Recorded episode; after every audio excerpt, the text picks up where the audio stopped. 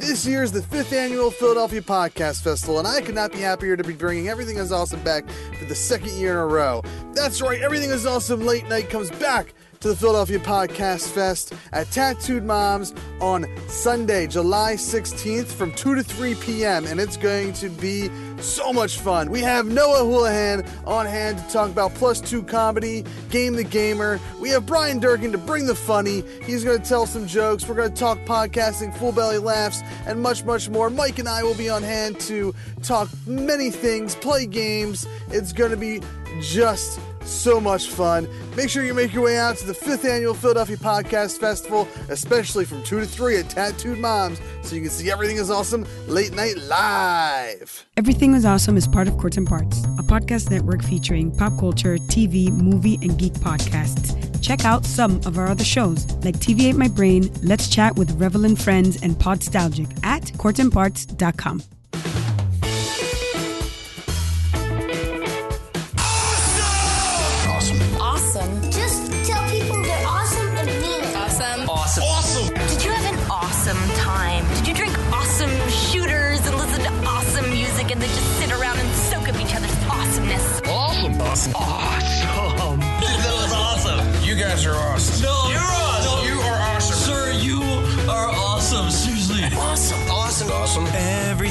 awesome. Welcome to this week's edition of Everything is Awesome. I am your host, Kevin. This is a show where we sit down and talk to awesome people about awesome things. Uh, I'm not quite sure how, how in the thick of it we are when it comes to these Philadelphia Podcast Festival episodes, but we're in the thick of it regardless. And I'm really excited uh, for this week's guest because I wanted to have him on um, probably almost a year ago uh, when we were doing the Philadelphia Podcast Fest the first time. Um, I met him. Uh, you know what?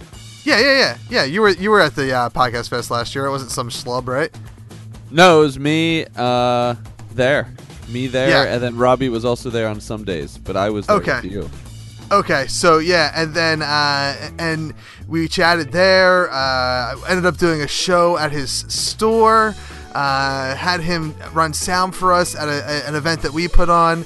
Um, and but it was right before the uh, the Bridgeset Sound show that we did that I wanted to have him on the show, and it was just it kind of at some point it kind of just I let it go because I, I couldn't find a good way to be like, hey, let's bring him on, let's bring him on, and then uh, he said he was starting a podcast. What's that? I said that's offensive, but I was joking. Well, it's uh, it's the good news is it's it's uh, it, it was all like um, fate because and destiny because you uh, after the Everything Is Awesome Podiversary show. Uh, our guest this week said that he was going to start a podcast, and I was like, "Well, that's perfect. I have to have you on the show sometime." And then um, fast forward to the Philadelphia Podcast Fest, it's the perfect time because uh, the, our guest this week is not just part of the Philadelphia Podcast Fest as a sound engineer, as a as a venue host, but uh, as a podcaster himself. So please welcome to the show uh, the owner of Bridgeset Sounds, uh, the host of. Uh, well, this is terrible. I listen to the podcast every, twice a month. Uh, uh, Bridgeset Sound is it? Is that? The, I I just call it the Bridgeset Sound Show, but that's not the name at all. Uh, Steve Harner from Bridgeset Sound. What's the name of your podcast? Hello, the name of the podcast is I don't know. Probably what you said. Maybe um, we refer to it as like the shop podcast. So, Oh, the Shop Podcast. That is Yeah. exactly what it is when it shows up on my feed. Um, Cool. But it is because you have your Bridgeset Sound logo as well. I uh, I just refer to like when I'm so, like when I'm like oh I'm listening to the Bridge Set show uh, is kind of what I say in my head, but that's not how you market it at all. So I'm in the wrong. The Shop mean, Podcast.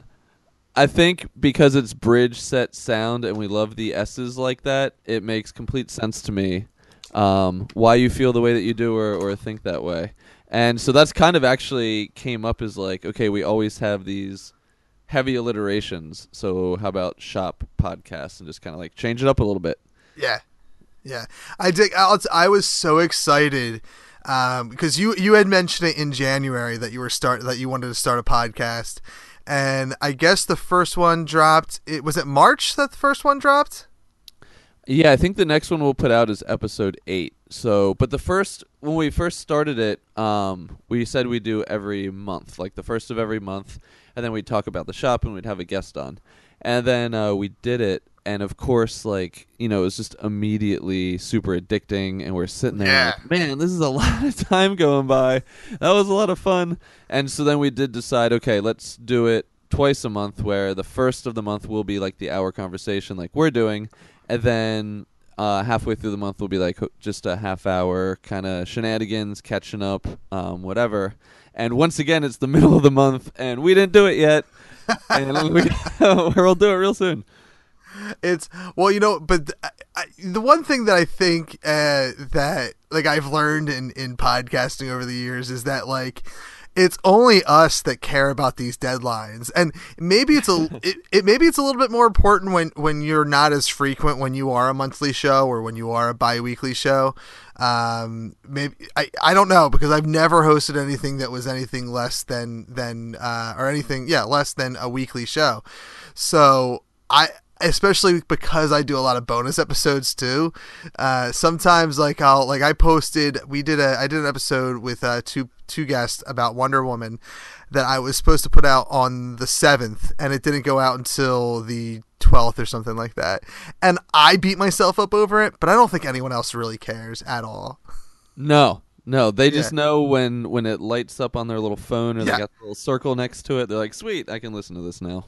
Yeah, it's it's and like same thing with um the I and I ha- I've had this discussion with a, a few other podcasters, but like I like the numbering schemes. Like I have some podcaster friends who just don't do it because they don't see the importance of it. But then there's uh, me, and I want to say I would feel like it's the majority it. Maybe after after the medium has been around for like 12 years now or whatever, it's maybe it's not. But to me, like having that number system is so important because like it proves some sort of uh, worth that means nothing, but it proves something. Oh, it does. It's everything. It means I did another one. Yes. Yeah.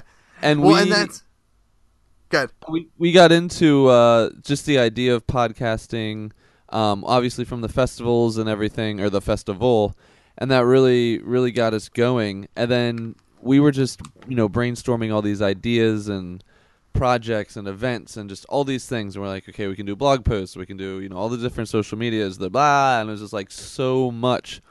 So the podcast has helped us to be like, okay, let's do this.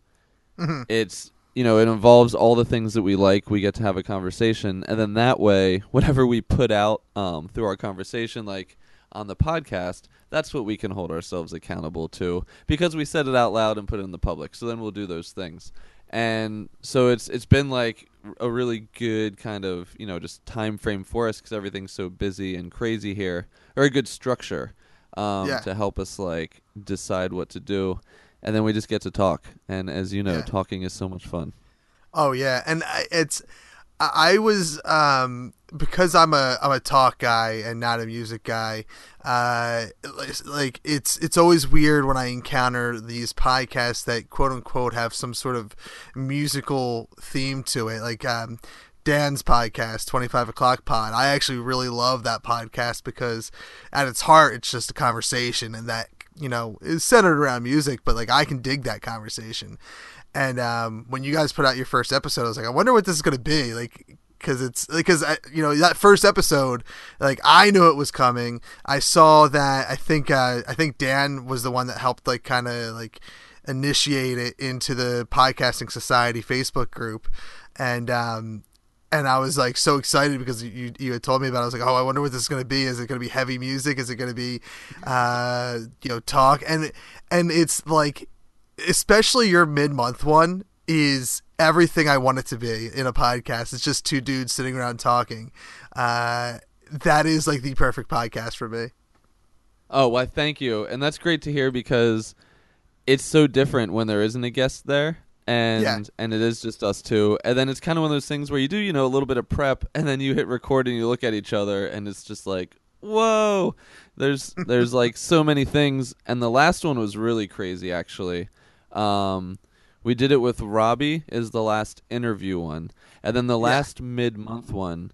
For both of those, I was just absolutely exhausted, and I thought like I could have just passed out at any time. But the podcast was like the perfect like second wind adrenaline boost. because I've been up like all night. I, I did a sound system upgrade for the Khyber Pass pub um, at like Second Chestnut in Old City, and working with a lot of these businesses around here, um, over hours or overnight hours is you know preferable to them, and like I'm down. Yeah. And Khyber just so happened that it was like two or three nights in a row of just all night overnight. So I'm glad those were enjoyable. I actually haven't even listened to them yet because they, those were uh, a labor of love and quite painful. Um, but it all worked Well, out. It's uh, yeah. I mean, like I said, it's uh, it's and and even your your your main, I guess, the main episode of the month, the first one of the month, where you like interview somebody that I dig them. Like the and I forget the guy's name, but the the one that was, I guess, the, I think the month before Robbie was um the guy with the the, the spindle, The thing or whatever. or Yeah, no, yeah. uh, Fet. There was the electronic band, but yeah, the Spinball is an invention, and that's actually an update doing like crazy well. Um, Oh yeah. and it's it's really cool now that that is live. Like it's in packages, it's in our store. Um, he came with me to the punk rock flea market. Uh, that was a couple weeks ago that we did and sold. I think like two of them there, and um, and all these like good drummers on Instagram with these followers. He got these in their hands, and they're fuck. Or excuse me, they are having Yeah, a you can blast. definitely curse. I can say fuck. Um, yes. but they they are having a blast with um, being able to spin a cymbal and and the followers that these guys have are all interacting and commenting on it. Um, so that's been really exciting actually since since that's even happened. And there's just a That's awesome. things going on with that. Yeah. That's and that was just such an interesting conversation, even for someone who's like, I know next to nothing when it comes to music, let alone like the instruments that are involved. Uh, it- you know, it- it's it's uh, just I can uh, enjoy music for basically just a form of entertainment, but typically I when I have earbuds in, it's a podcast. Uh, but I really love like it, it is um the the shop podcast is is uh it is it is definitely the one like i'm still i'm up to date on it. It is one of you know i listen to a lot of podcasts but it is because i was able to catch it uh in the beginning it is one that i do listen to as soon as it drops because it's uh i like it. You got you you have a you uh you and uh matt are are naturals. Oh, I thank you. Thank you. It's those are kind words and it's a lot of fun and I am stoked speaking of which and all these all this podcast um nonsense to have the the live to do a live podcast here in the shop. Um and then on top of that to just be hosts to the uh 25 o'clock pod like you mentioned and then the great albums podcast yeah is like um I'm so so excited. I can't even I can't even say anything. Yeah, it's uh, it's cool because you did you guys um use have the store as a venue for last year's fest? No, no, we just did the the sound at Tattooed Mom. Um, Yeah. Each time, so I split Okay. duties with Robbie, who was our last podcast um, interview guest, and so he'll be doing half of them again, and then I'll be doing half of them. Um, but yeah, we didn't have any here, so that's why I, when I saw the schedule come out, and I saw wow, that Friday night uh, will be here with those two, and then us doing one live. Um, that got me really, really excited because we haven't done other than your show, um, Yeah. and maybe one or two others here. We haven't done any live podcasts that we were hosting, so we're, we've kind of been talking about it, and we are going to try and uh, cook up some some interactive things here. So whoever's whoever's here, don't fear, still come. But we are going to try and uh, try and mix it up a little bit. It is uh, interesting. I remember probably about this time last year was when I probably found out that we were accepted to the Philadelphia Podcast Fest, and it was the first time that I had uh, done a live show in about nine years or something like that. Um, and and probably uh, I guess from this point last year was about seven years since like I did anything like in front of people. Like I, the last thing I did prior to the podcast fest last year was uh, uh, do a wrestling match in 2009, and that was like the last like public thing that I did. Uh, So it was like nerve wracking and like I like this show I think is a great show. I love doing everything is awesome, sitting down with a guest for an hour and chatting, but I don't see that working um because I'm not that entertaining to a live crowd. Like I just don't see that working for a live crowd. So like to to change it up was like the big like mystery. Like what do we do to to make it different for the Philadelphia Podcast Fest? And I mean, we- you had a dude like doing push-ups and all that kind of crazy stuff Yeah. last, last year. That Yeah. was awesome. Yes, that, and it's like it's nuts because I, I there's I, f- I feel like we have definitely topped the Philadelphia Podcast Fest from last year uh, because I wasn't a huge fan of, of our open. I thought I, I tried to be a comedian for way too long, uh, and I was not very I was not successful at it. Uh, Well, I would have been show. laughing if it weren't for the beer and breakfast burrito. So I apologize. Oh God, the tat uh, the tattooed mom breakfast burrito is delicious. It is uh, when we did the Podiversary show, uh, and and we were there. We you and I were both there setting up early. Uh, you told me I had to get that, and I eventually got it. I think before, I think I got it before my show went on, and it was so good. It was. Tattooed Mom is like my favorite joint down there. Like it's one like it's I don't go to the city often, but Tattooed Mom is where I like to go. It is. It's it's really motivating for me as well to go there because they've been on South Street, you know, forever, and I have a business on South Street, and I want to be here forever and be like, you know, an institution like that place is, um, and like the Magic Gardens is. Like those two places really to me are a staple of like what I think the the true aesthetic of of South Street really is. Well, and so let's get into get into some of this because uh, you uh, have been doing a podcast for only months, not that long, but you where it all kind of stems from uh, is I or based on the the premise of the show really is you have a store on on South Street in Philadelphia. Uh, and if we haven't made it clear, it's called Bridge Set Sound, uh, and you sell uh, musical thingies. Uh, is True. what is what I say because I'm not a, a good person uh, that knows what that stuff is. You sell awesome microphones. That is relevant to uh, podcasting. I know that. But um, and, but what I know just and this is what I learned from listening to your podcast actually is that you're not like from what it seems like. Yeah, you do sell you do sell normal like. s- things that a music store would sell that you m- might expect but you also sell some really unique things and like actively search those things out and bring them in. Yeah, we, you know, it's funny because we did have electric guitars when we first opened. Um, we weren't going to even from the start, but there was a really good brand, G&L, um, that kind of fit what we said like our, our mission was and, and what we wanted to sell. Um, but then we got rid of the electric guitar on on purpose so that you know most music stores and it's it's cool and it's fine are electric guitar based or like you know that's just what they really have. And my wife and I neither of us are guitar players anyways.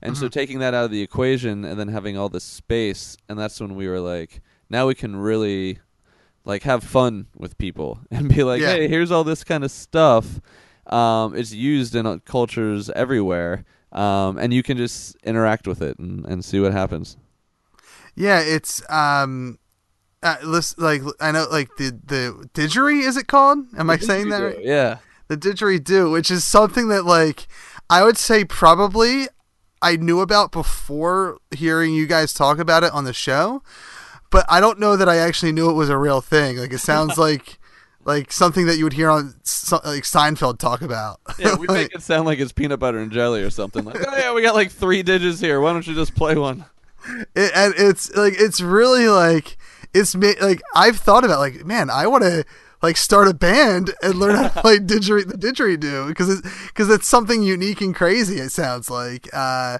it's and that's what I love about like your store just like I and I've learned that through the podcast like I've been in your store and honestly I've only noticed the microphones because again that's something that like means I know what a microphone is. I, I barely know what a guitar is or what a keyboard is. So like I look at musical instruments or, or even like I don't know anything that's not a microphone in your store and it's just like it looks all, kind of all like the same to me. Uh, so it, it's I just I love the uniqueness of your store. Is is I guess what I'm trying to get at. That's that's the uh, part of the charm with our location and how it really is like just full of people, and and it's not a traditional music store, and so because of South Street, it's every type of person that walks in. Like you, there's tons of people like you actually that just like don't even know. It's not that they don't care; they just you know it's not their thing, and then so it's it's just great to watch people like you walk in and flabbergasted i guess would be the mm. word in like Yeah. a good way and it it always leads to like a really interesting conversation really cool things and and they leave happy and we're just like wow okay at least i yeah learned something or Yeah. or oh i can actually shake something i never said i could do anything musical before but i, I can Yeah. shake it It's it, I'll tell you, it's gonna be the, like the next time I walk in or you know come in to say hi or drop a flyer off or whatever, uh, or eventually upgrade my studio.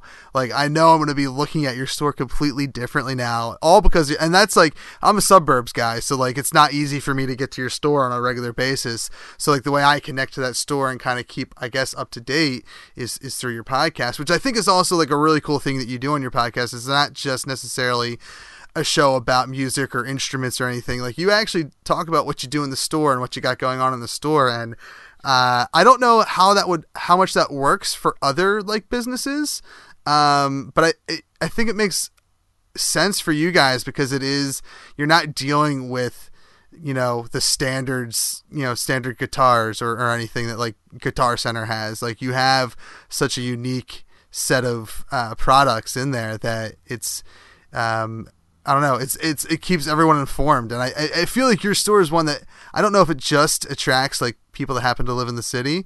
Uh, I feel like it wouldn't because if people are talking about it, which they should be, uh, like it's worth.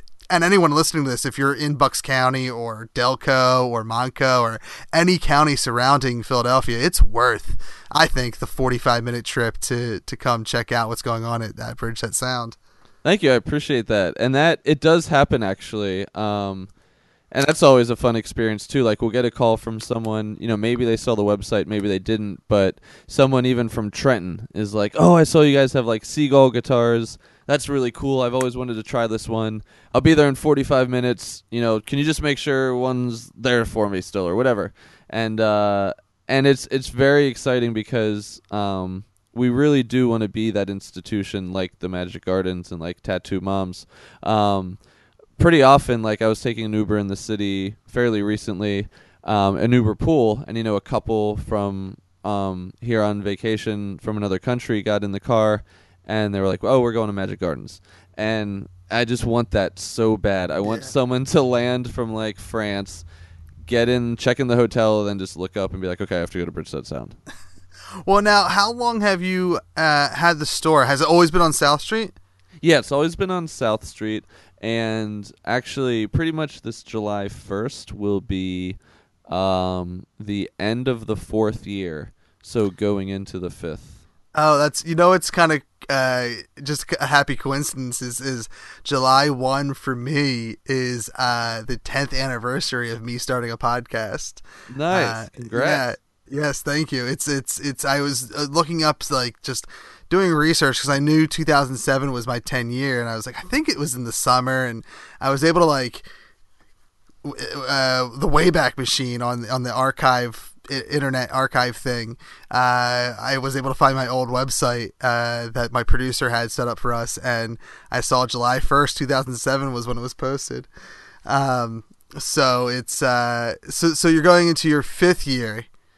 Yes. Uh, now, from what I, I- it's weird because I normally don't do research on my guests. Um, I just happen to know a little bit more based off your podcast, and because I've been on your website, just kind of digging around, you know, uh, uh, just as a curious, you know, hey, I know Steve. Let me see what you know, Bridgeset sounds all about besides you know a music store or whatever. Um, I also do, I also like I don't know I. I fancy my I don't I shouldn't say I fancy myself a web developer because that's a lie. That's a complete lie.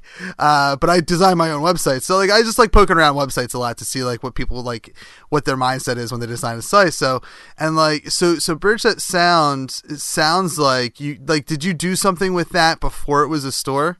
Yeah, um, there was a whole year before where I was subcontracted, given a contract by Korg, um, Korg USA, and their education division to do their work for the education division. And that work is going into schools all around the country and building music labs, um, setting up the furniture, you know, hooking up the computers, the MIDI controllers, the pianos, uh, whatever. And then they also have like a proprietary uh, communication system uh, that the the teacher can use uh, to communicate with the students uh, remotely, you know, from around the classroom and compare them together, um, you know, and route the audio certain ways.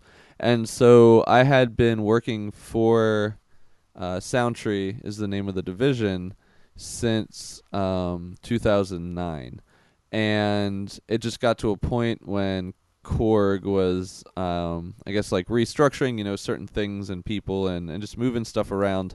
And so they just asked me. I was the longest tenured one there, and and I guess the most consistent. Um, you know, we're we're not going to have like a project manager for this um, section or this this part of our business. You know, um, will you just start your own company and then we'll give you the work? Um, and so I thought about it. I had another really awesome, interesting offer at the time, um, but of course the opportunity was just like, yes, I'll do this. And then we did that for a year, uh, my wife and I, and well, she wasn't my wife yet. This is all good. This is going to turn into a Tarantino thing. But so long story short, um, when when I did that for a year, or I guess while I was doing that for a year, I believe that's when I also got married, and then we were figuring out, you know, a long term thing for us because the year was good for me, and she had her thing going on as well. But you know, did we want to do something else or more or bigger or whatever? And so that's when the conversation started. Um, to basically supplement, you know, the work I was doing with Soundtree in the music field and the connections I had and the um, the familiarity with the technology and the ability to to help people to try and do something locally as well because it is a lot of traveling around uh, with Yeah. these schools um, and it's it's all during the summer because you know that's when schools are closed and they want us to get in there uh, when the students aren't there so um, so yeah that's where it all came from and and now that work um, Soundtree's growing I believe and it, um, and uh, Korg Korg Education is really like getting even stronger with their Korg Education brand. And so, you know, it's it's we're very fortunate that we find ourselves busy with that, um, and then with the store as well, and both both continue to grow for us. So that's uh, that's kind of what happened and how we got here, and and the secret sauce. So is your are your summers still filled with travel for for uh, doing these these educational installs? Not um, as much for me personally, um, but Robbie and a couple other people I've I've been able to send out, um, which is Ah, great. nice. So the store's been humming along. Um, those guys have been able to go out and get stuff done, and then everyone makes money and is happy and and gets to do something you know music related to to contribute to the old bills. and you and you found a way to, to kind of reap the ultimate benefit of not having to travel for it because that is I I used to do point of sale installs. Um, and it was very very similar to some of the things you you've been you, you've talked about throughout the conversation so far where you know it- not so much like we were uh, we were restricted to a certain season but we were doing gas station installs. So it was all overnight stuff because that's when they were closed and whatnot. And but it was travel. Like I did Hess install. So I was up and down the East Coast wow. for the uh, for for a, a long time, and um, it's uh, the the the the greatest benefit was like becoming a project lead, so you didn't have to travel as much. Uh, so you like you found the big win in being able to just send peons out, and I'm sure they're more than peons. I'm gonna, call, yeah. them pe- I'm gonna call them peons for the for the purpose of this conversation. Yeah, no, and that's that's the the best part is they're they're not peons and they were peons. Um, you know, when I when I wasn't in charge, I didn't do the hiring. I didn't have any say. Well, I had a little bit of say like once they were on it, but um, I you know these were the guys that I was able to say from the start. I know you'll be great at this, and I know I can pay you a very fair amount of money. So you know you go do it and you know come with me for a few and learn and whatnot. Oh, And that's so very it's cool. gone very very smoothly. And actually, Robbie and I are going to Fort Smith, Arkansas, in um, the middle of July. For they're getting 19 schools upgraded to the new uh, education system. So that's going to be fun because I did the original install years ago, and I'm like, um, you know, Fort Smith, Arkansas, wonderful. What what am I going to do? And we get there, and it's my wife's Vietnamese, and and the food is what led me to her and everything. So that's that's an important side note because apparently in Fort Smith, Arkansas, there are a ton of Vietnamese people and there are restaurants, really really good restaurants everywhere. So I get to Fort Smith, Arkansas and get to eat pho every single day, which is what I love to do anyways. and and so when that job came up and I saw it's 19 schools that Robbie and I are going to get upgraded uh, in a week, that was when I was like, okay, you know, I'll go on that. Robbie will also go on that with me. We'll have a blast, and I'll get to eat pho every day. That's the important part right there. Uh, is the is the the menu. Uh, It's true. Traveling because you you eat out every meal as well, so Yeah. it's been really um really telling of the country as as well to go to different areas and see what I'm even able to eat, um, Mm-hmm. especially if it's after like ten or eleven uh, p.m. I always enjoyed uh, going up north the, to the northeast to like the, the, the New England states because I was always guaranteed some good seafood. Chowder.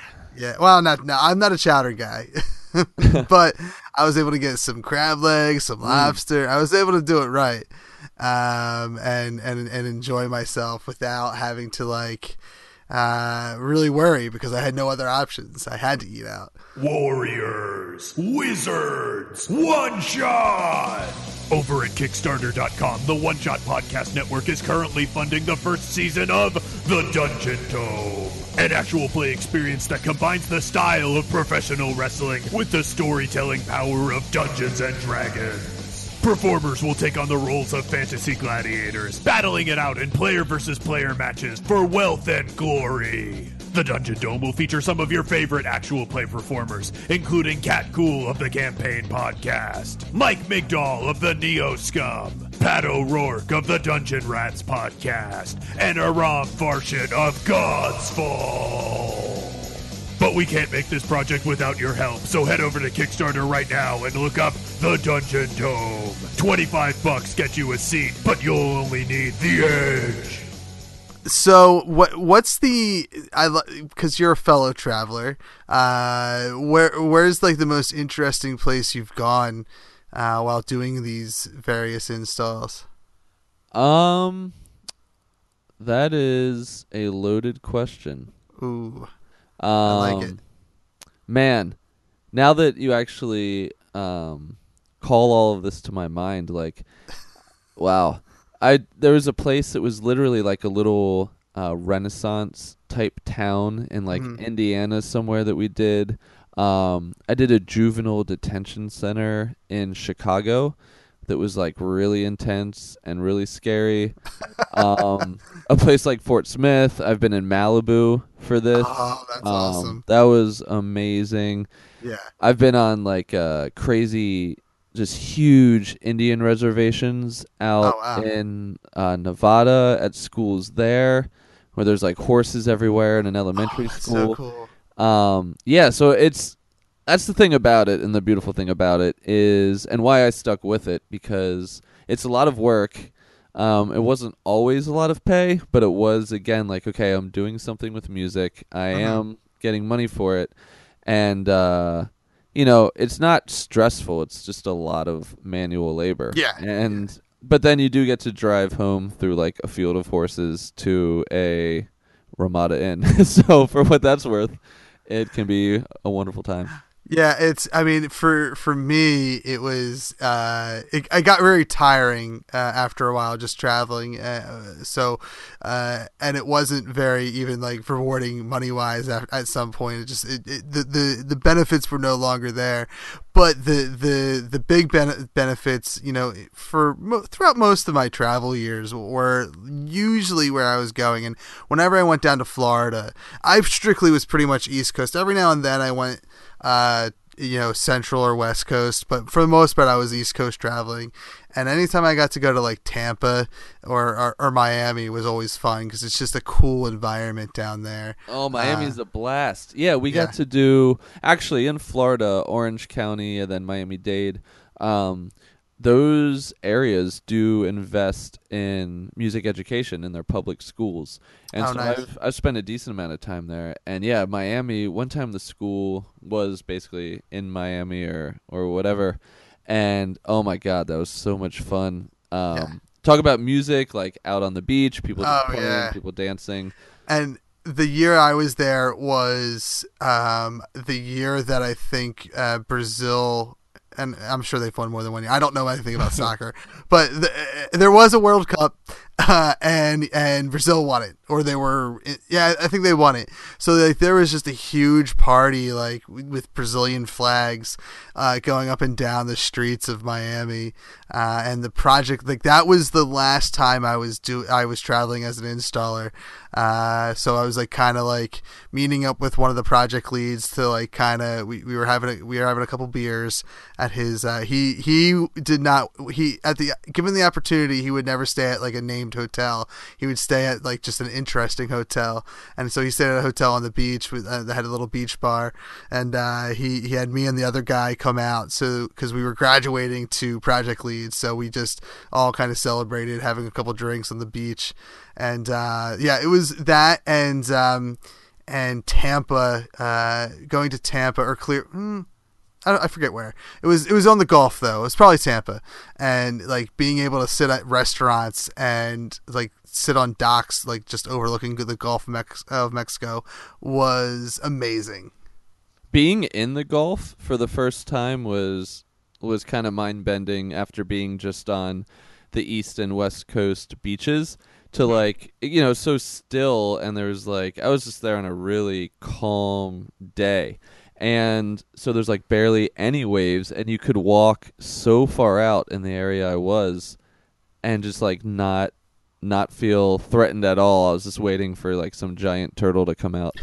Yeah. But yeah, it was really really cool and and pretty pretty crazy how different um, Yeah. it was.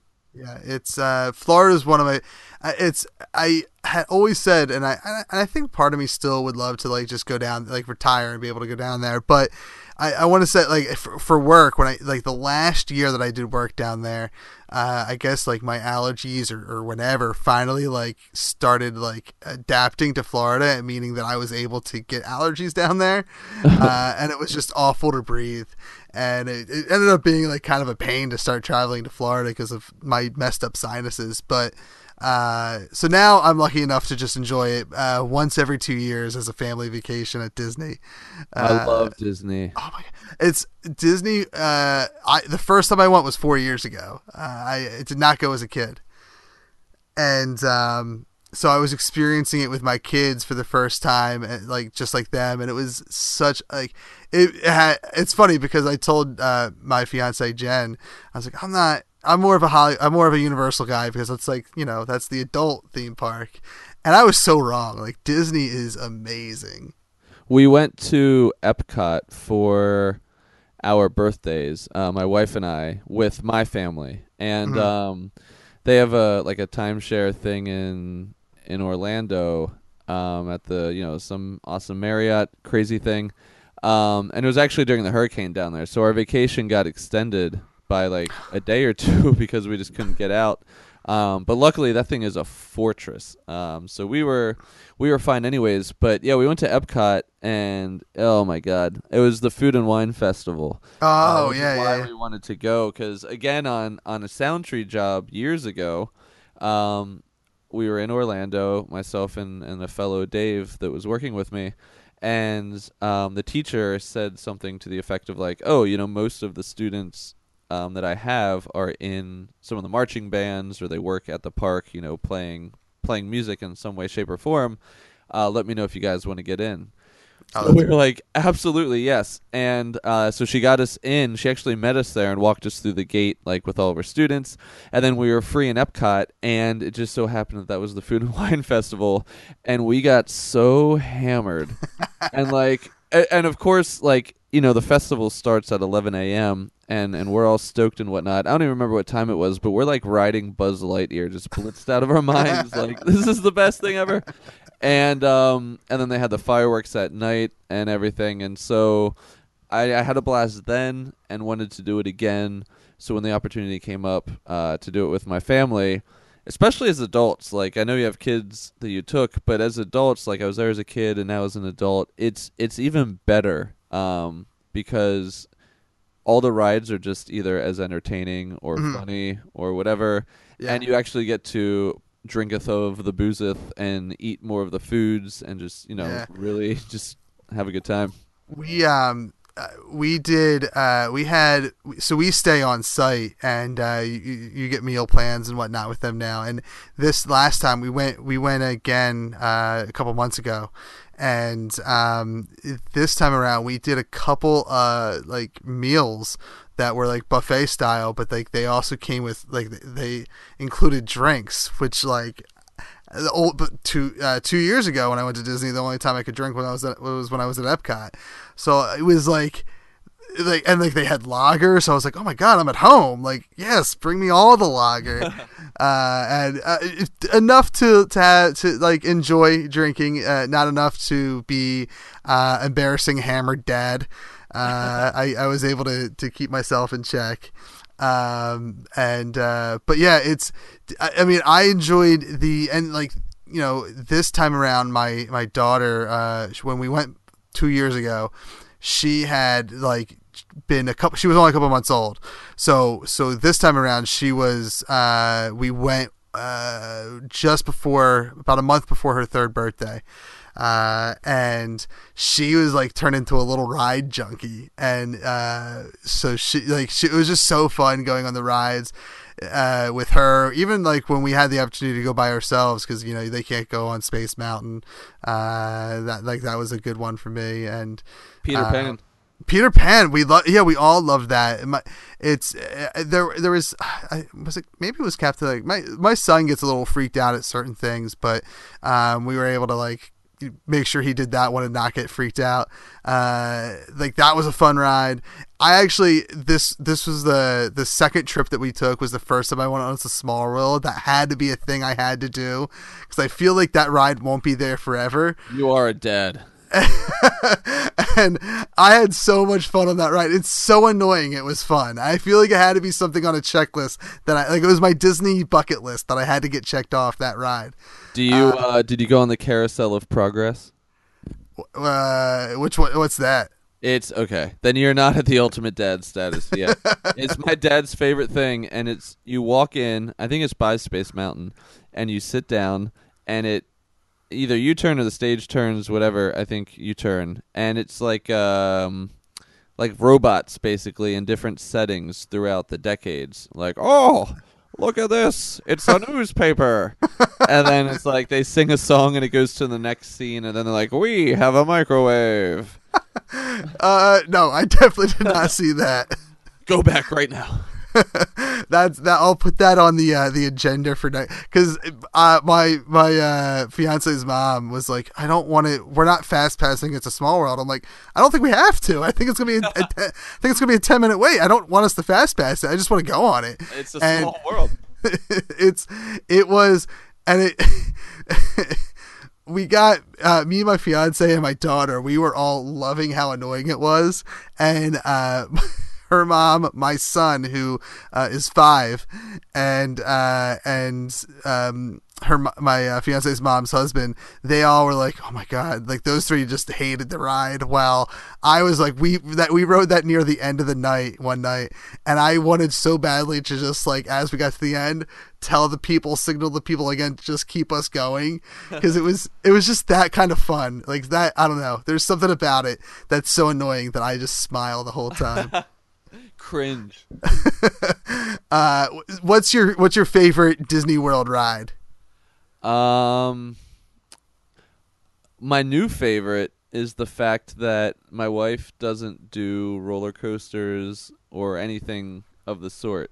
She's very uh, fragile, and so she loves Harry Potter though, and so part of it was, you know, we're going to go to Universal. Um, her, Okay. myself, and then my brother Mark wanted to go. For some reason, everyone else in my family, they'll they'll argue this, but they I can see it in their eyes. They they hate Universal, and so we went, and um, so Tal's like, okay, I'll get on these roller coasters. You know, it's Harry Potter. I'm here. Let's do it. And both times, and I had been on at least the one before uh, without her in the past. Mm-hmm. On both of the Harry Potter roller coasters, Harry Potter, it broke down while we were on it. And so the one, she's already like, woo, and freaking out and just hating it. And then we get stuck and we're kind of like dangling there, just sort of like facing down on an angle. Um, and then another one, luckily, I don't think the positioning was as bad. Um, but yeah, so that's my new favorite because those are the first and only roller coasters I will ever get to experience with my wife. It's uh my my first roller coasters were at Universal when I was I think I was 19 or 20 was the first time I went down there uh, for Universal and I think uh did one of the Harry Potter rides take over the Dueling Dragon ride? Oh yeah, yeah. So she didn't. That wasn't one of the two. Um, Okay. But yeah, they did take over that as well. That my brother and I went on. Um, and that was fun. that was uh so my first roller coaster at Universal was Hulk, which is really like it's awesome. I love that was a great first roller coaster, I think. Oh, absolutely. But my la- the last one that we did at Universal, like on our way out for the day, was the Dueling Dragons, which I had I think I had ridden already, um, you know, during the vacation. But uh, we decided to do it one more time, and, and my one buddy couldn't go on because of uh, it, I don't know why. Uh, so it was just me and my other buddy, and uh, he's the like I'm still so and, and to this day I'm still nervous in line when I'm uh, in line for a roller coaster. But then I was like, just not only was I nervous in line, I was nervous on the coaster. I was nervous the whole way through, and it stops like on the incline up, and my friend has the the audacity to say. I've never been this scared on a roller coaster before. This has never happened to me. I'm like, what are you talking about, Chris? Are we gonna die? And like, I literally had like a panic attack. And it, it turns out we just stopped because the other cart was like got was behind, and so we were waiting for them to catch up or something. But uh, yeah, I uh, I can understand getting freaked out on a uh, on a roller coaster. Likely never in an odd position. I've only been stuck on a coaster once. And there's nothing you can do about it. Like no matter what position you get stuck in, if you're stuck on a coaster, you are strapped in and stuck. It's not like, oh, I'll just at least walk to this corner of the room until they unlock the door. Like you can't move. Yeah, and and as if you're someone that like does not like heights, does not like roller coasters, or you've never had a, like a lot of experience with roller coasters, it is. I- I mean, I was stuck in a sitting position. I was just in an incline, so it wasn't like anything. There's, it was probably the most comfortable position you could be stuck in, and I was wigging out during that. So, like, I can only imagine in any other position how one person would feel. so it's it would be awful. It's a it's a great memory and one that I will hold very dearly. it's I uh I- think um I, I would have to I think for me my favorite coaster is probably Hulk out of every coaster. I, and I haven't been on many coasters. I'll, I'll put that on Front Street. Uh, that's probably my favorite coaster. But I, I, Disney is like I, I, I I don't have a favorite. I don't know if I have a favorite ride because there's just so many that I haven't been on. Um, that uh, I think the one that I enjoyed the most this past time that we went is, and it's stupid. It's a stupid little roller coaster uh, for kids. It's Goofy's Barnstormer, uh, but only because my son wanted, literally wanted to ride it 17 times, uh, because we had to twist his arm to get on. We had to like bribe him with money to get on it. so that was like only because uh you know me being a father, I I really enjoyed that one. Plus, I don't get scared on that one at all. Like even when I'm in line, I'm not scared. You're tall enough and safe enough. yeah, and it goes slow and it doesn't go really high and whatnot. Um, okay, that's I we that's a weird tangent that we went on. I don't think I've gone on a Disney tangent yet on this show, so uh, I, I I'm glad that we had the opportunity to do so. Uh, so what do you um? Do, is there anything you can share for for what you're preparing to do your show live? Since I, I you know. I feel I, I assume you're doing a little twist on your normal show. Um, we have a couple ideas floating. Um, remembering what they are will be half of the battle. Um, but we wanna we wanna do a blend of um, maybe uh trivia or sing along or Oh, that's Um, awesome. I like that idea. yeah, or just like strumming and either asking. I don't know. Uh, there's there's some guitar things maybe we can do, or or just different instrument things. Well, there's we'll and see. and what's nice is that you you know a you're at home base, so so you can pull a lot of stuff out of just your like normal nine to five uh, bag that you that you have, like because you guys Bridgeset Sound, you do classes there as well, correct? yeah, we give uh private lessons. Yes. So like you that that's like that's I think a whole bag of tricks that I think you have at your disposal to do a live show. Like we can give a demonstration of one of our classes or something like that. Yeah, and the classes are great um, because we get to see so many people on on a regular basis. Um, and what's pretty crazy is um, the other music store that was in this. I guess um, like we're we're north South Philly, but Okay. um, in South Philly proper, there was a place called King's Music, um, and actually just closed down um, for some some personal reasons with the the owner. Um, so I had a conversation with him, and all of a sudden now we got like a lot uh, of new students and, Oh. and teachers coming from there and bringing them with them. Uh, so this was our first day today of like just lesson mayhem uh, in the most beautiful beautiful way. Uh, but yeah, so now now that side also is um, even more than picked up and will lead to I'm sure many many interesting conversation, especially this summer with a lot of people going to Disney. Take me with you. Uh, yeah, it's it's. Uh, I love that. I don't know. It's I, and maybe it's because I'm just a suburbs person, and like I don't, I don't see that kind of. And that I mean, I shouldn't just like I don't want to single your store out as being the only awesome store in South Street. Like I don't see. I, I frequent maybe I, I frequented Bridgeset Sound, Atomic Comics, and um and Tattooed Moms. I don't see the things that those three venues, which represent three very different things, I don't see that kind of stuff done in the suburbs. So I guess it's really like I come at it and I look at it and I'm like, wow, because it's something that you know I don't see here. But like you know, there's no comic book store in in the suburbs or at least in Bucks County that is set up the way Atomic is with arcades in the back. Oh, they're uh, awesome. Clean and i don't want to say like the comic book stores around me are dirty it's just like cluttered they're just like it's like a giant like they don't know how to say no to things like Yeah. they Yeah, just no, those have guys are on it. You can navigate. yeah i mean it's a very functional store um it is i i, I don't know uh, i was recently did a show at amalgam comics and coffee house down in Frankford and i don't know like because that's also uh like completely different than atomic city and it's like they, they're both like set up in such uh, I mean, compared to Bucks County, like they're they're very similar. They're clean, and I can walk around. But even like within those two stores, they're just so very different and like cool, and have their own unique things that I love about each one of them. My mind is always blown when I happen to be um, in the suburbs, anywhere driving around, because being as we are here on South Street in such a heavy foot traffic area, when mm-hmm. I, you know, the the concept of the complexes and shopping centers and like the those areas where things are all together, it still like freaks me out because I I don't know. It, those Yeah. places obviously exist and they do well, but if I were to open a business after experiencing, you know, being in a city and being in this area, um, I would just be so scared every day because you know people have to like get in their car and drive there to you. Yeah.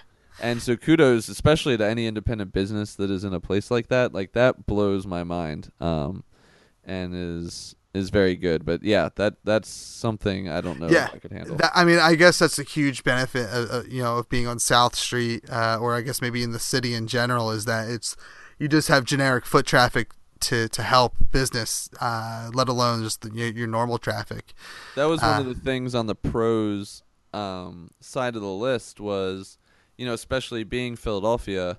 I forget, you know, where in the ranking it is, but it's let's say it's like the seventh biggest city or fifth or I don't know, whatever it is. You're like, you know, there's that many people here, and you know, we didn't get too scientific with it, but of that many million people or whatever, this many people do something, this many people do something. And even when you trickle down to some of the fine details of within music, you know, just starting in a population area like this, we felt pretty good that there'd be enough people in a close enough area, you know, to warrant doing um, a business like this. Yeah, and it's, I mean, it's, and I, I, don't travel the city all that often, so like to me, I don't, I like it's being in in certain parts of the city is obviously very different than say maybe you going to different parts of the city, but like you know, you, what from my you know point of view, like that section of South Street, I guess is is the the head house district or whatever they call it Yes. Uh, that section is just so nice. Like it's it's something that like you that I feel not that I ever really feel uncomfortable walking anywhere. I feel comfortable parking my car and leaving it, a, you know, a few blocks away. Uh, unlike other parts of the city, like I don't ever really concern myself with me walking around the city, but I've definitely parked my car in shady parts of the city and walked somewhere to meet somebody for dinner. And in the back of my mind, I'm thinking, my car is gonna be missing when I get back.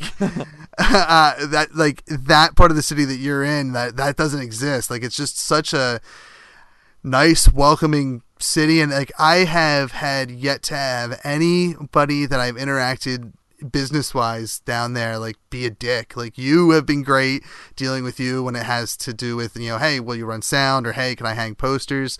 Uh you know tattooed moms and talking to their event planners and uh, talking to Joe from Atomic City Comics, like every, it's just everyone's super. It's like it's like that that South Street section is is you know it's it's going back to like uh, on other other episodes of the show that we've talked about, like the the podcasting community here in Philadelphia is so great. It's almost like that South Street community um, is just a great community as well.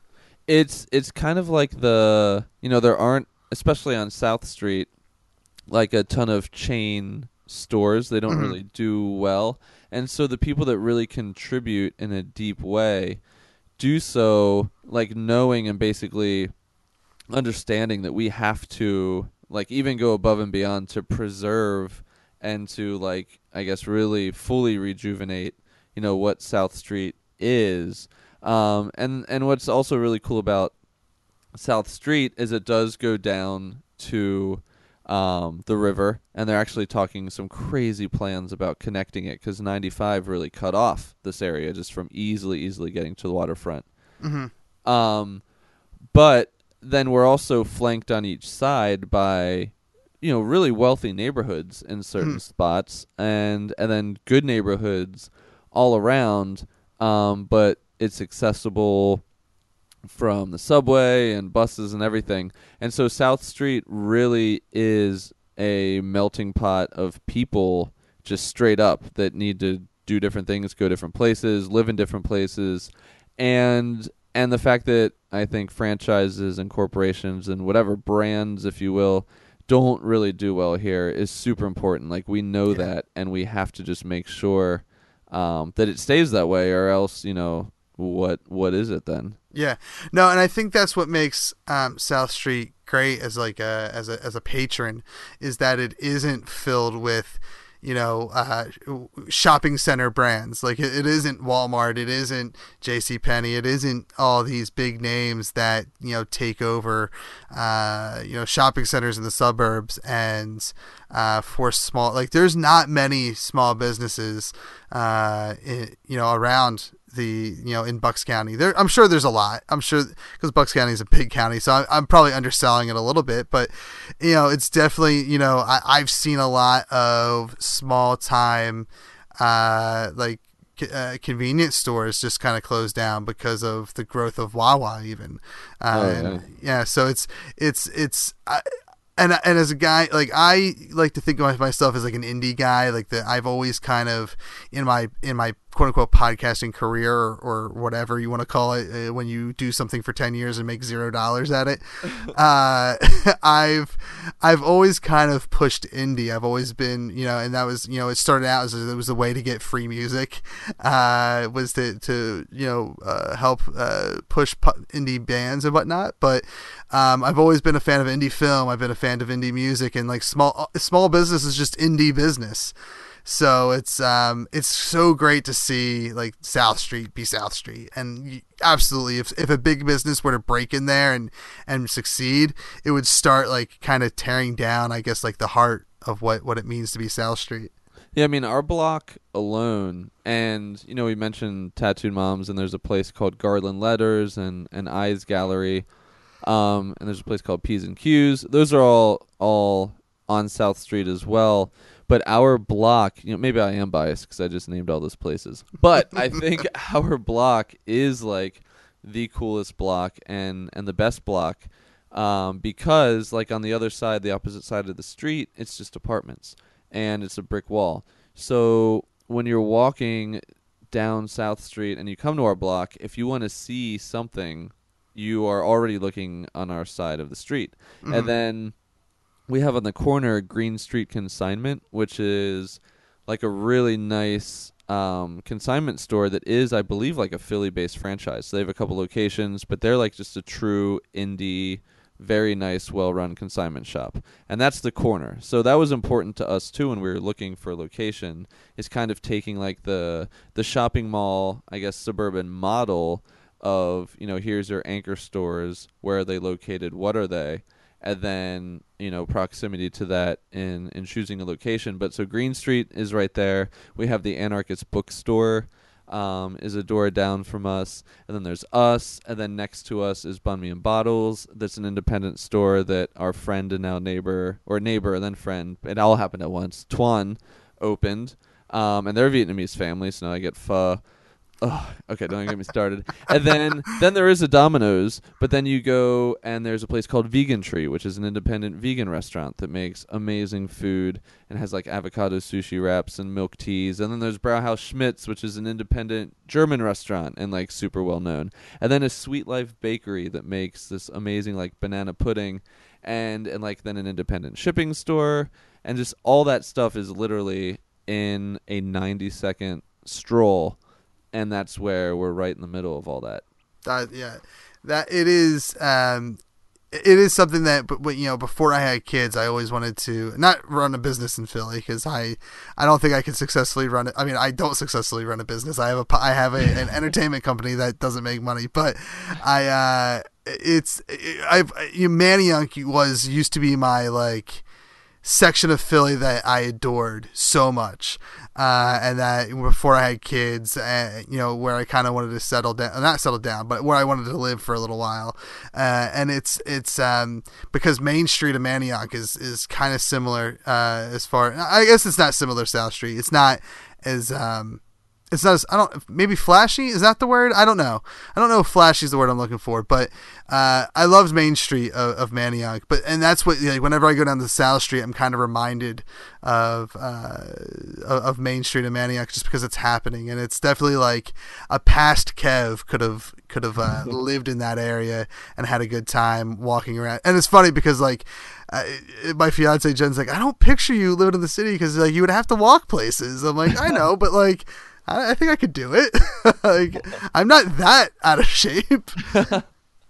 Uh, There's pizza every block. so oh my good. god, yeah, it's I when we went to we you know Jen and I went to a we went to Helium Comedy Club for uh for something down in the city one time and I I was like we we took an Uber down to the city because someone had given us like a, a big Uber credit for for the night uh to like it was like Jen, got Jen does um she's a LuLaRoe consultant which is uh, or retailer they say now uh which is uh like a boutique it's like direct sales clothing of like they're known for their leggings they're super soft or, or whatever they say and um her like it's her person her her mentor. Or I don't know what they call it, but we'll say mentor. Uh, yeah, her sensei. Uh, we like Jen wanted like a date night from her for doing something. I yeah, I think it was selling really well. Uh, and uh, that was it. Yeah, yeah. and we won a date night, and so we were able to go. So we were able to take an Uber down to the city, go to the Helium Comedy Club. But like, what I loved was being able to like, all right, we got dropped off at Heal Me Comedy. We got like an hour or two. Let's walk to a pizza place and eat. And just, I like the idea. I don't like it with kids. Like, I don't. I wouldn't have a fun time living in the city with kids. I don't think. Um, but like as as a single person, I think I would have really enjoyed living in the city. It's it's very Philly and where we're at does do a good job of balancing Mhm. the city as well in that there's a lot of parks and also just super historical blocks. Like one of my favorite streets, uh, Mildred Street around here. At a certain spot, like you feel like you're walking through like the 1800s or something like Oh, that. a- it still has that vibe. It's I love it. Well, and that's like one of the the things I say about living in like in Bucks County. Like my favorite thing about living in Bucks County, uh, because I have kids, is is you know I I love having you know we have a, a nice house with with the front yard and all, and all that and the backyard. But besides that, is that we aren't that far from like a lot of cool things, including Philadelphia and like historic Philadelphia. Like we, you know, it's less than an hour to there. It's you know an hour and a half to the beach. It's it's within two hours of of where we live. Uh, and and really the same can be said about Philly because there's really you know at the end of the day I think it's about a half hour uh, if I really push myself to get down to the city. So it's not like I'm that far removed from the city, but I mean I am in the suburbs, so I am that far removed, just you know on a on another level. But like really within two hours of this like greater Philadelphia area, there is so many cool things. Whether it's in Philly itself, the shore, uh, New York, if you really kind of push yourself, and and even like you know Virginia and Maryland and and uh, DC. If again, if you push yourself, you know you can get to all those places within two hours. So like I don't think there's like on the East Coast a, a better place to live than like greater Philadelphia area. It's it's true, and so many people are moving to Philadelphia, um, literally every day from those other areas that you mentioned because it is a city, but the cost of living is is so very reasonable compared to those other places, which Mhm. is really good for the long term outlook of Philadelphia as well. Um, because you're getting like a, a creative squeeze in, in places like New York City, um, where the people that make kind of that you know like forty to eighty thousand dollar salary, like that's not enough to do like what you want to do anymore. Um, Yeah. potentially New York City and and Boston and those places, and so those people are moving here to Philly, and that's part of like why I'm so excited about the future and and just where we are and why I love where we are is we're getting these types and and they're enjoying it and really assimilating into just the fabric. And uh, that's that's only going to be good for, for Philly to continue the rise to world dominance. Yeah, well, and like I mean, the the creative you know thing is is great in Philadelphia. Like, I, it is uh you know becoming like a, a, a known city for comedy now. Uh, like it, you know, and I, I- I feel like it's all I, to me, it's always been kind of like that, like for musicians and, and comedy and whatnot. It's always felt like Philadelphia had something, but like you know, I, I know I was, um, I actually around, uh, uh, I think it, I guess in January is when I did, um, uh, my I was a guest on the the 95.7 Ben FM's Ben Around Philly podcast, and um, I was we were ta- I was talking after the after I did the interview with the with the host. I was talking to uh, uh, Kristen, who hosts the podcast and is the morning show person. She's you know, we and I was like, yeah, you know, I was just reading recently like this comedy improv troupe like uh from Philadelphia was out in I think it was either Chicago or it was in um in Canada. One of the fe- one of the comedy festivals in Chicago or somewhere in Canada, and like they were like the only like non-local like group that got sold out, and like people were chatting about them. And she's like, "Oh yeah, my husband is the director for that group," and uh, so like Philly is starting to get a name outside of Philly as being a place of like comedy and music and and I think podcasting now. Like I'm, I think we're we're starting to put a big dent. Uh, you know, it used to be like New York, Chicago, and L.A. was like your podcast cities, and I think Philadelphia is. When you search podcast festival, I think Philadelphia is one of your top results now. That's amazing. So yeah, I just I, I do love the the creative uh, forces of of Philadelphia. That, you know, kind of uh, just you know being great. It's it's just it's great. And hopefully we can win some championships. That's as a sports fan, I just want to win some championships now, and I'll be happy. Oh man, yeah. Just if the Eagles can win the Super Bowl in this lifetime, That's uh, yeah. That's like I've I'm more of a football guy. I love I love Phillies. I love uh, I can tolerate you know the Flyers. Uh, I- I'm I love I do like hockey. I'm I'm just not that well versed in it. Um, but like you know, it was great to see the Phillies win, win a World Series uh, a, a couple of years ago. Uh, wow, that's almost ten years ago now. Nine years ago. God damn. Uh, but yeah, uh, football is where it's at, and I need to see. I mean, we've gotten a couple arena football championships, uh, but I need an Eagles championship. thanks. Bon Jovi. That's yeah, yeah. Well, and I don't even think he's involved with that organization anymore. I think it's just Jaws, and I think he's like the majority owner now. but um, yeah, I like that's. I'm hoping in in the next. Uh, hopefully, I get to live for the next sixty years. Uh, I I want to see a, a Philadelphia Eagles championship. Like it, it's got to happen in our lifetime. It would be such a weight off of our backs, Yes, shoulders. and I almost it's almost I feel like it will be the we I feel like there will be fires, but it'll be all good thing. Like I I feel will like there's burn my store to the ground. Every ukulele will be burned. in celebration of the of our trophy that uh yeah it's I I do foresee it like I felt I felt like when we won the the uh World Series uh 9 years ago I felt like it was it was a little crazy but I I feel like it will be what it was when we won the World Series 9 years ago will is only a small fraction of I think what will happen when or if the Eagles win a Super Bowl When when yeah. Well, you know. I I think that we are. I like I like where where we're at right now. I think that I think that we're in a rebuilding uh sh- you know time period right now. I think that you know obviously Chip kind of screwed us in a few uh, Oh certain spaces, God, he destroyed it. What an idiot! but I I like that.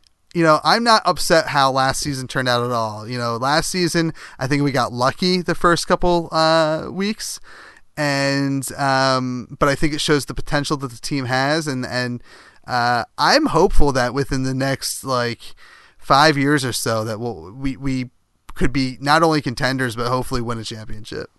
It'll be it'll be a fun season, especially with the pretty difficult and some might say most difficult schedule.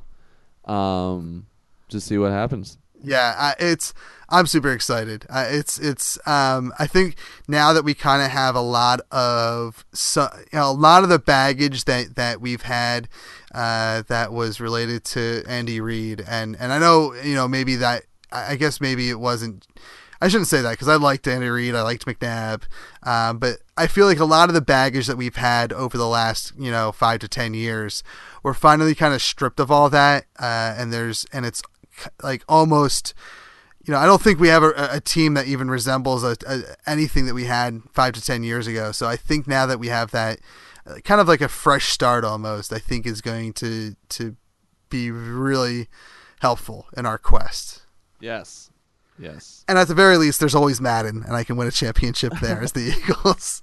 Man, I haven't played video games in so long, and I used to love playing. Yeah. Madden, NHL, and FIFA really are the three games. I uh, uh we'll end on this note uh since it's it's getting late and um but I've re- I've been watching E3 uh this this weekend because you know we the, the parent company to to everything is awesome is called That's Entertainment and it was founded on the principle of like video games. So I was talking to my business partner I was like we should probably like besides just putting out podcast maybe we should write about E3. Like I feel like that should be something we do every year and um, so we did and i so i've been paying attention and because i used to be a gamer i wouldn't say i was a hardcore gamer Uh, and I definitely don't play as often as I do now because you know I, I I'm so heavily concentrated on the podcast and and uh, on being a dad more importantly. Um, so when I do play video games, it's usually with my kid. Uh, and but but I did pick up uh, Madden 16 recently because my nephew had it, and I was like, all right, well, I can play him, and he wants to be the Panthers, so I'm gonna beat the hell out of him with the Eagles. Uh, and but what I like about the new the new um, Madden game that's coming out this year, Madden 18, is they're introducing a story mode called Longshot. Um, and I think it's the first story mode Madden has done where instead of like, so they'll have like the, the season mode or the GM mode where you get to do everything on and off season. Uh, but there's going to be story modes too where like it's, you, you start out as this kid uh, who was like a like a star high school player, and then something happened. And he's out of it for a couple years, and he's trying to fight his way back to the NFL. Um, it seems really interesting, and and uh, it's definitely a way to grab my attention uh, with a series that it's hard to improve on. Now that we've just come so far with video games, like you can't do much to improve Madden, but do that. Yeah, that looks it looks insane, and that's that's really cool. They're like uh, Grand Theft Autoing Madden. So yeah, it's it's it, and I I, I feel like EA kind of has done something similar to all their sports games this year. I don't know that there's a story mode. I don't know. And, and and now I'm also never going to play this game because it's basketball and I don't really care for basketball. But I was intrigued because it, they focused more on this, I think, than they did on the the Madden one it's called it's called uh like the the streets or something, and you do you do play as a kid on the streets in in I assume you play as a kid uh, on the streets uh, basketball courts. And then I don't know if like it's story moded where you work your way to the NBA or not but it seems like they're incorporating a lot more of that story driven stuff into their games because that's been a for me, uh, you know, that's been a huge part of gaming lately. Like I can sit down and, and play The Walking Dead for, you know, two hours an episode versus Final Fantasy for 75 hours a game. I can play Geometry Wars for eight hours straight. uh, and that's the thing is like, uh, you know, it's, you know, everything's on your phone now too. So it's just easier to do that. You know, you take that everywhere you go. Um, all right before I uh, let you go, I know there's a lot more we could talk about. Uh, we'll have to have you on again, Steve. But give some uh, proper plugs for you, your store, and of course the Philadelphia Podcast Fest that you're you're part of. Um, well, to start with that, on July 14th, the Philly Podcast Festival uh, will be here with uh, Dan Drago and the 25 O'Clock Pod, the great albums and then our shop podcast. And um, you know, you're gonna have to help me out with the website. Is it phillypodfest.com or Philadelphia It is. Podfest? Yeah, It is. phillypodfest.com. Yeah, phillypodfest.com slash schedule will be the best place to go to see the complete schedule uh, and menus and whatnot. And uh, and then as far as we're concerned, the best thing you could do is follow us on Instagram or Facebook and just like some stuff and and pay attention. And if you see something cool going on uh come on out and join us because we do a couple community nights. We do like a ukulele night. We do a didgeridoo night. Uh, we do a synth night. This is not going to work out timing wise uh, with the release of this podcast but on thursday which is in two days from how i'm currently speaking we're doing an event with Korg uh, at the Manayunk Brewing Company where we're going to have a bunch of synths set up and beers and just hang out with people from Korg and their product specialist will be there. Um, so that'll be a lot of fun, and uh, and so yeah, we're trying to do do more events, make things you know more accessible. Um, so all those things, um, or in all those places, you can find us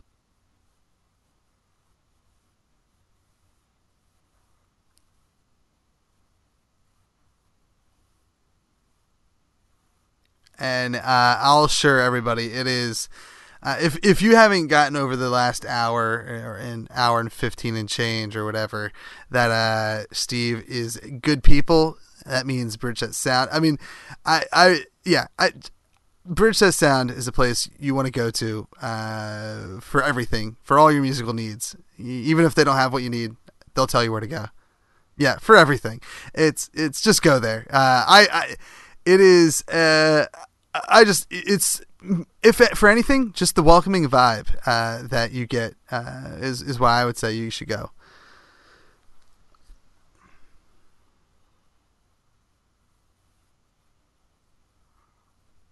Mm.